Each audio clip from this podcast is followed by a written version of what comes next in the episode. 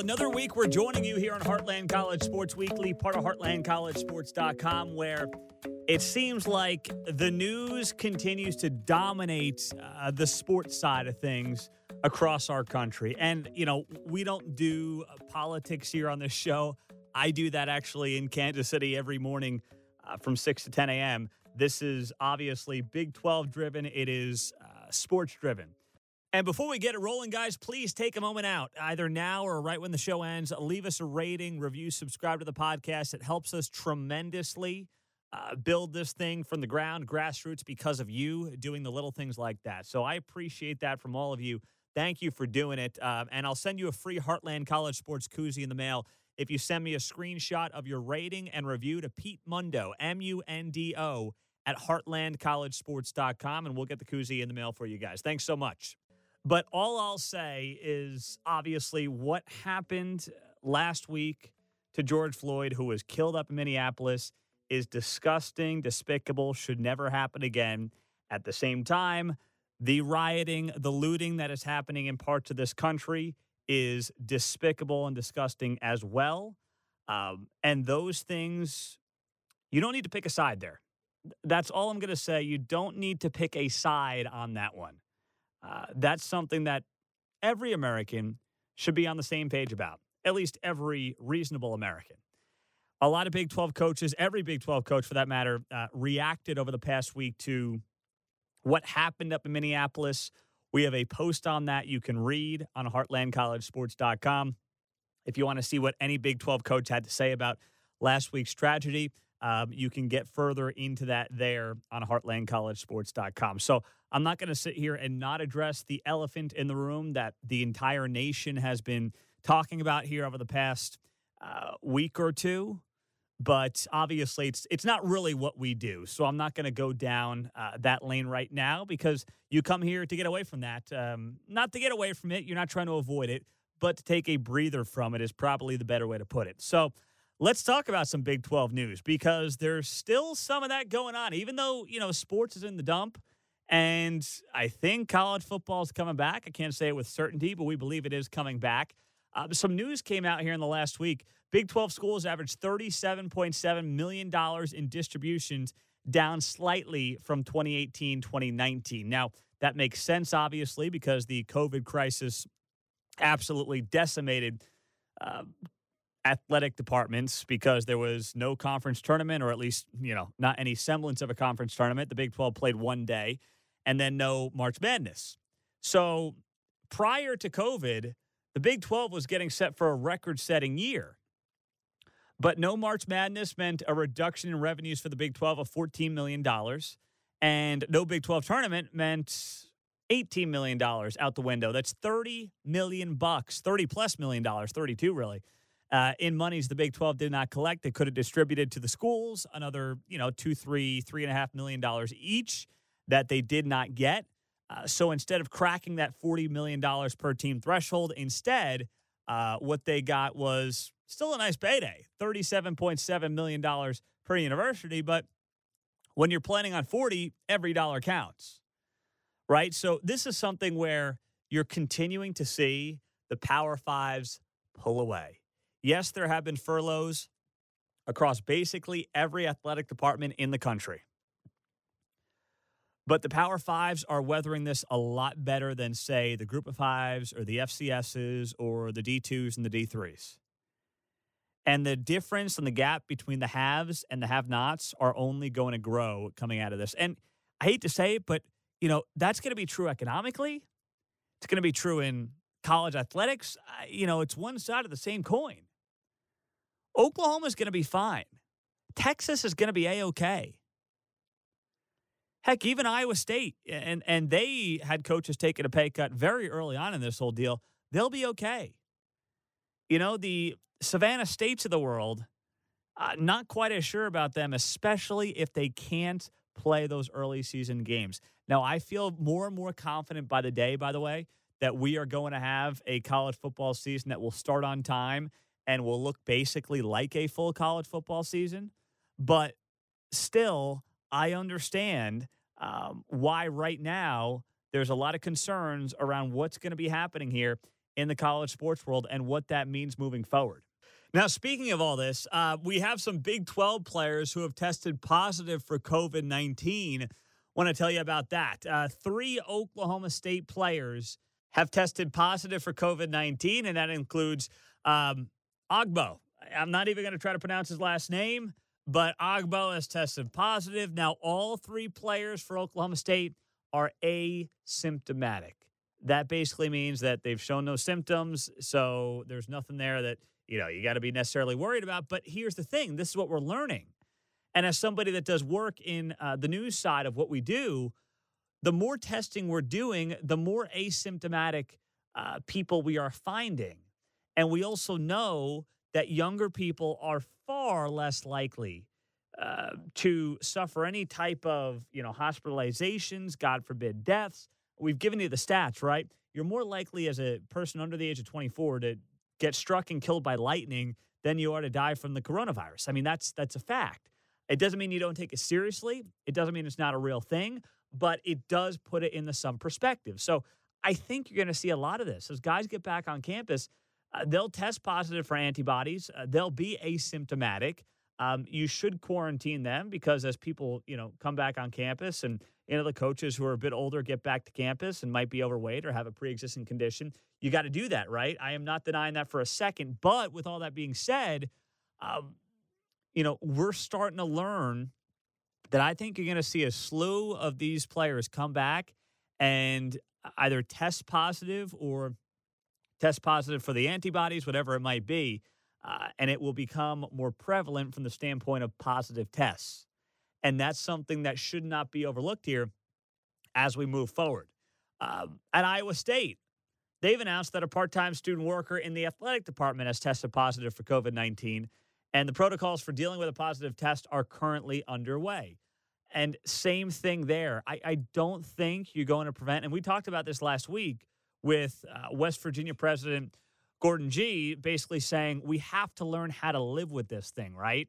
If we're going to try to put everybody in a bubble, it's it's not going to happen. It's not going to work. We've got to figure out how to operate our facilities with this. At Iowa State, they're saying any staff or student athlete with a positive test result will be restricted from the department facilities for three to six weeks. Anyone in close contact with an infected individual in the 48 hours leading up to their symptoms will be isolated for one week and undergo further testing. So if I'm a head football coach or an AD, what am I doing today? Early June. The minute these guys get back on campus, or as they're, you know, you're starting to get them back towards campus, get them tested uh, because that way, if they do test positive, you got that three to six week window uh, well before the season starts to make sure that they are restricted from the department facilities, uh, quarantined if need be. That's the way you want to be handling. Now, back at Oklahoma State, they are now instead going to tell incoming freshmen to not report this week, and they're going to be working them in in waves.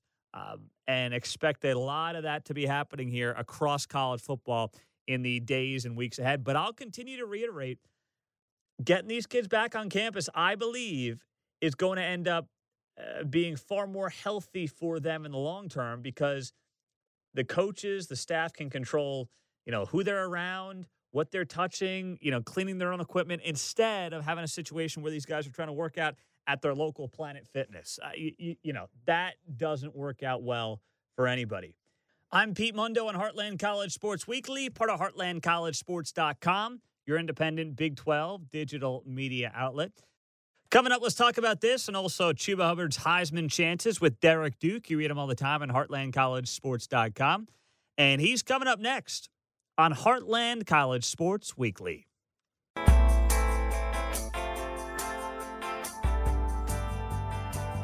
We now say hello to Derek Duke on Heartland College Sports Weekly, part of HeartlandCollegeSports.com. I'm Pete Mundo, and thanks for joining us. So, Derek, you know, I don't know how you feel, man but I every week I feel better and better about college football. At least the schedule um, going on as planned. I have no idea what the fan situation is going to be. None of us do, but I feel more and more confident every week. What about you?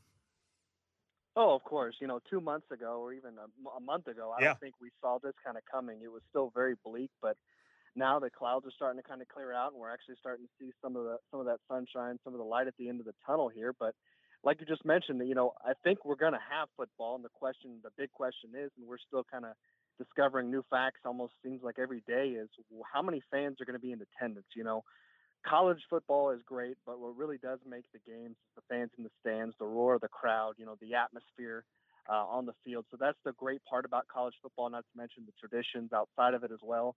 But, you know, either way, I think we would still take football over no football at this point. No doubt about it. Now, you're starting to see something interesting here, Derek.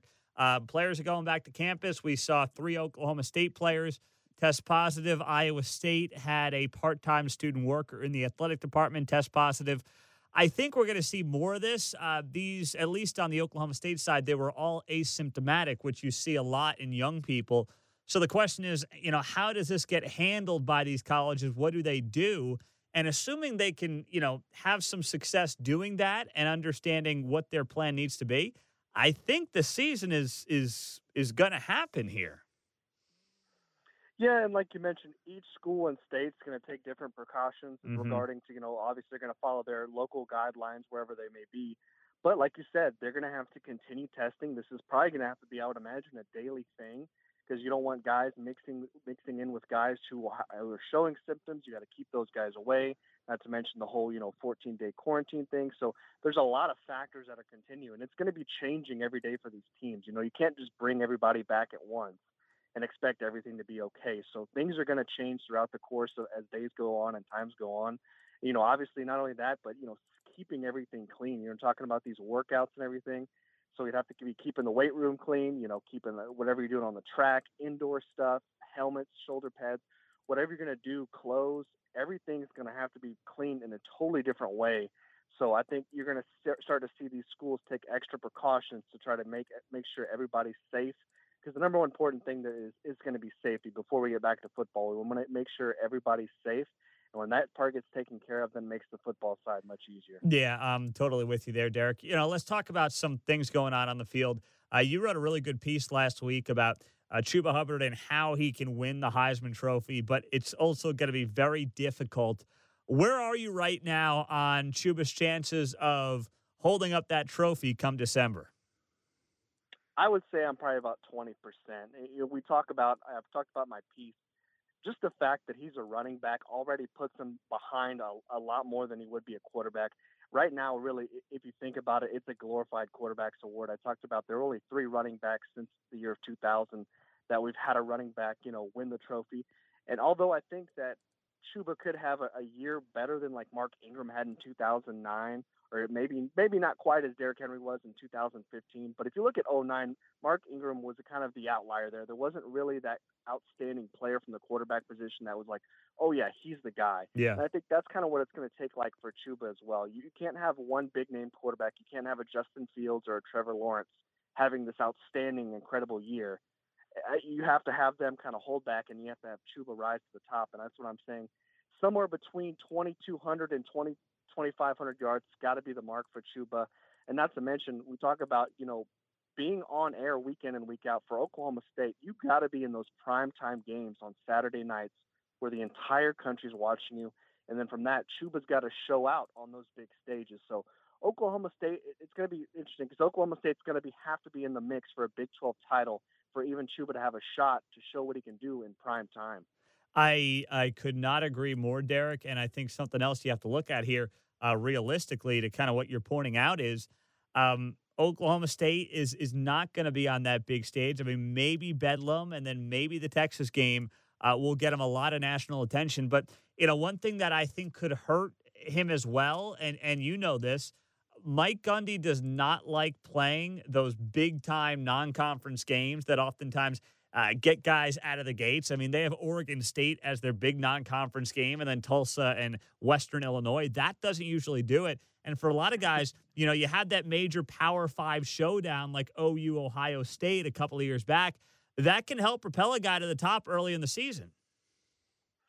Well, no, no doubt about it. You know, those those key marquee non-conference matchups are huge in terms of perception, not only with with Heisman voters, but you're talking you're talking about the, the playoff committee looks at those games too, and that's a huge deciding factor because when we get in late November, early December, these are things that, that, that can move a team up or move a team down is who you play in the non-conference. So it all plays a, a huge factor. And obviously the Heisman, like you just mentioned, if you're not going to schedule, if you're a Heisman contender, a preseason Heisman contender, and you have a non-schedule like that, you have to absolutely just fill up that stat sheet uh, in terms of yards, touchdowns, whatever it may be, for you to continue to be on that pace. You know, you can't have a bad game against a non-conference like Oregon State or Tulsa or Western Illinois. Mm-hmm. Chuba Chuba Hubbard's probably going to have to at least rush for at least a buck fifty in each one of those games for me, uh, for him to continue to get that that love from the Heisman polls. But we'll see about it. You know, obviously he's talented enough to do it. We've seen him do it before, which is good. You know, but like I mentioned, you know, how many back-to-back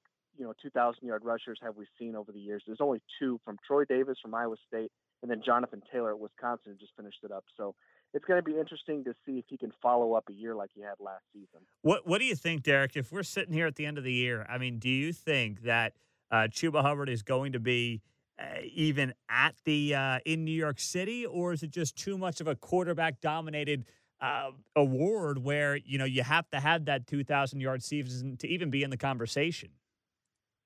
Right now, I would say he's on the outside looking in, fighting for mm-hmm. maybe that three spot. Right now, I, I don't see how you couldn't put Justin Fields and Trevor Lawrence as one and two right now in the Heisman voting. You know, those are pretty much guys that are going to be automatically there in terms of the Heisman ceremony. So I'd have a hard time seeing them get there.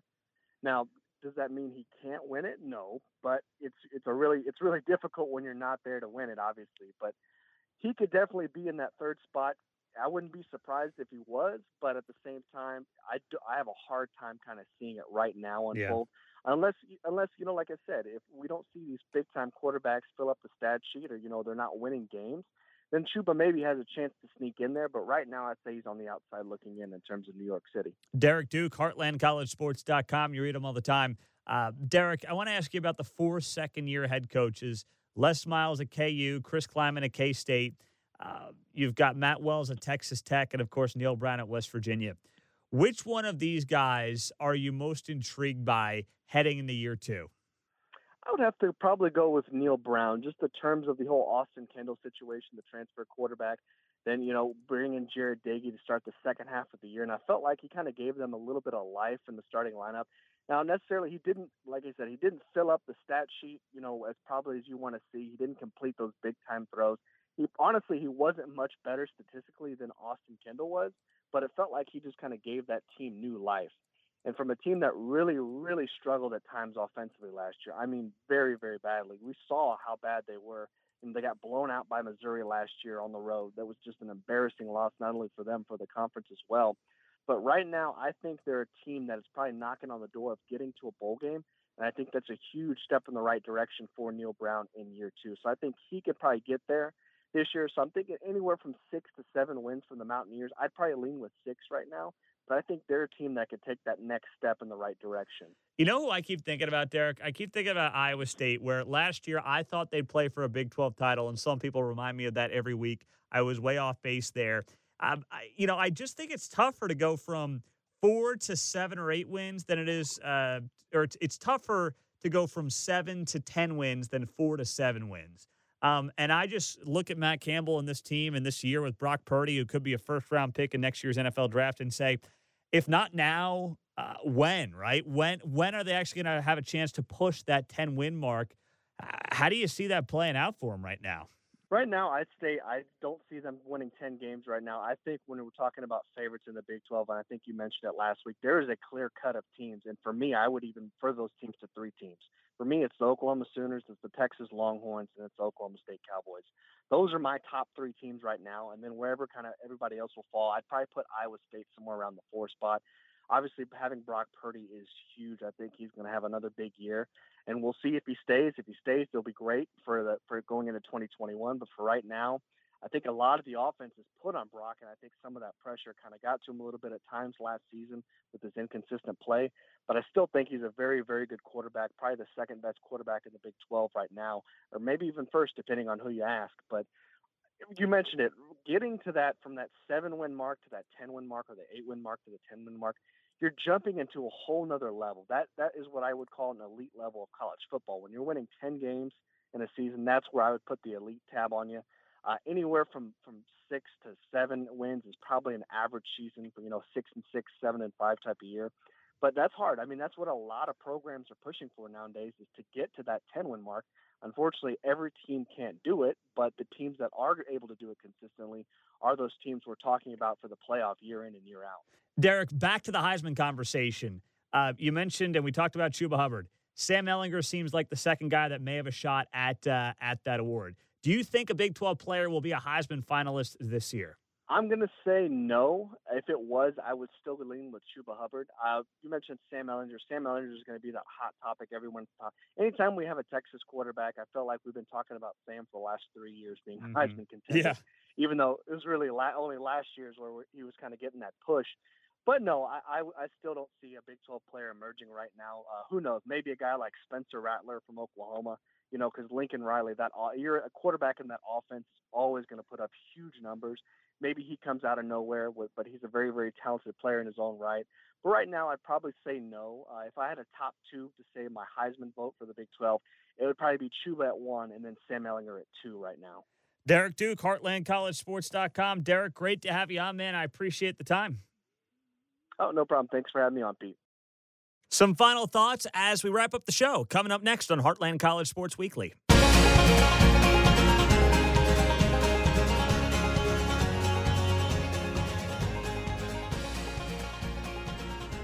Final few minutes here on Heartland College Sports Weekly, part of HeartlandCollegeSports.com. I'm Pete Mundo. Thanks for being here and joining us. So, uh, Lincoln Riley uh, made some comments here this week uh, talking about how he has some concerns that certain coaches are going to push uh, their players here as, you know, we kind of return to campus and players and coaches get back on campus following uh, the COVID 19 pandemic. Now, what Riley had to say here uh, was basically, hey, we got to be careful with this. We're not the NFL. That was a direct quote from Lincoln Riley about this issue. He said, We've got to be patient. We've got one shot at this.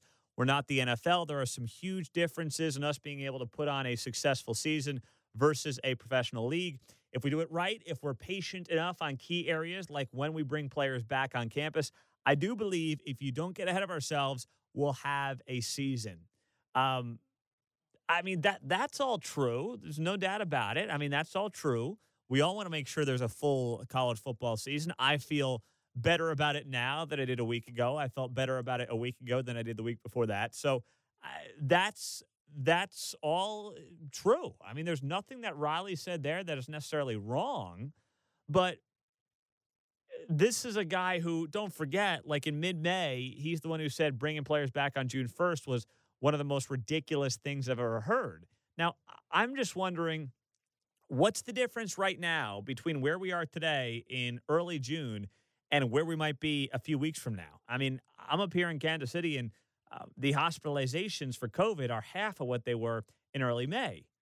And we know that the people getting the most impacted by this are older folks, pre existing conditions. I'm more concerned about a coach on the staff who's diabetic than I am, you know, an 18 year old stud who's one of the best athletes in America, you know, former five star recruit. I'm sorry. I mean, that's just very basic to me, and that's that's based on statistical data, right? That that's what that is based on. So I, I'm all for being careful and I'm all for safety first, right? And I don't think anyone's trying to be totally reckless here that I've seen. Uh, but I'm also trying to live in a reality here, which is all right, look at the odds. What are the odds? What does it mean? I'd rather have guys on campus, uh, knowing where they're at, knowing I can clean the machines. I think that that is the most important thing. Now, I, it concerns me a little bit, though, when I hear things like this from OU's head athletic trainer Scott Anderson, who said, quote, until we have a treatment, until we have a vaccine, it's uncertain in terms of more people we get together, the longer they're together, the closer they're together, that elevates risk. The reality is, it doesn't serve us any. Uh, it doesn't serve any of us to have some outbreaks. Well, I, you know, no one wants to have an outbreak, right? And that's why you got to have uh, good testing capacity, which we have improved drastically in this country over the past month. I mean, we've doubled, in some cases, tripled it from where we were just a few weeks ago. So that's all all positive. Um, I'm, I'm, you know, concerned though that if we're going to say until we have a treatment or a vaccine, it's all uncertain. That you know that may never happen. We don't know. Now, we should be very careful, very careful, very cautious. Don't deny that for a second. But, you know, I it concerns me when I hear that from someone like an OU head athletic trainer saying, until there's a vaccine, it's all uncertain or a treatment. I, we hope it's close. There are reports that it's close. And by close, I mean the end of the year. But eh, no one knows. No one has any idea if it's six months away, a year away, five years away. So let's just follow the data, follow the stats, and take it, you know, a day, a week at a time. All right. And and I have good vibes. I got good vibes here coming from the Heartland College Sports Studios. All right. Athlon Sports. Let's spend a couple minutes here on Athlon Sports. Uh, they are my favorite preseason magazine. I give those guys a lot of props. They do great work. I mean, Phil Steele's awesome, but in terms of eh, just my preference, I love Athlon. And Athlon did its top 20 uh, college football teams who are poised to improve on their win totals from 2020. Top 20 teams on the rise for 2020. And there was one Big 12 team on that list, and it was Oklahoma State. Athlon writes here about Oklahoma State. Mike Gundy raised the bar in Stillwater with six seasons of double digit victories from 2010 to 2017. The Cowboys have just 15 wins over the past two years, but the program appears poised for a rebound in 2020. High powered offenses are annually a strength for Oklahoma State, and new play caller Kasey Dunn is stepping into one of the best situations for any first year coordinator. Running back Chuba Hubbard surprisingly passed in the NFL after leading the nation with 2,094 rushing yards, and receiver Tylan Wallace will return to full strength after missing the final five games due to knee injury. Quarterback Spencer Sanders had a promising debut, uh, derailed by a thumb injury late in the year, but still finished with 2,000 yards, 16 touchdown passes. Additionally, this talented trio will have help from an offensive line that returns three starters and adds impact transfer Josh Sills from West Virginia. The offense isn't the only reason for optimism after giving up 32 and a half points a game in 2018. Cowboys allowed 26.8 last season with only one starter departing. Oklahoma State's defense should take another step forward on the stat sheet. Oklahoma is the clear frontrunner to win the Big 12, but it wouldn't be a surprise to see Gundy's team get two opportunities against their in-state rival in 2020. End quote. The implication there being Oklahoma State would be playing in the Big 12 title game. And I think more people are starting to realize that this Cowboys team should not be overlooked. The sexy national talk is going to be OU for obvious reasons. Then it's going to be, oh, well, we want Texas to be good. And, oh, they have a senior quarterback and Sam Ehlinger who might be a dark horse Heisman guy. So, oh, Texas, OU, Texas, Texas, OU. We try it every year. And, you know, it's worked out once in the past 10 years. That was two years ago in the Big 12 title game. And that's not a knock on Texas. I want Texas to be good. I've said that many times over. I want the Longhorns to be good. It's good for the Big 12. But, and I haven't put out my preseason rankings yet. Uh, you know, I'm not going to do that. We won't do that as a staff until probably early August. But I'll tell you right now, uh, for me, it's OU, it's Oklahoma State. And then I'm debating Iowa State, Texas. And I'm still trying to figure out what that's going to look like. So, we'll see, but you're seeing a lot, a lot of national love. People really catching on to what um, Oklahoma State might be able to do uh, this fall. I'm Pete Mundo. Heartland College Sports Weekly is the show. HeartlandCollegeSports.com is the site, your independent Big 12 digital media outlet. Enjoy the rest of your week and uh, stay safe, guys. And leave us that rating, review, subscribe. It helps us out tremendously. Um, if you do that, send me a screenshot of your rating and review to Pete Mundo, M U N D O, at heartlandcollegesports.com and we will get a Heartland College Sports koozie in the mail for you guys. Thanks so much. Have a great week.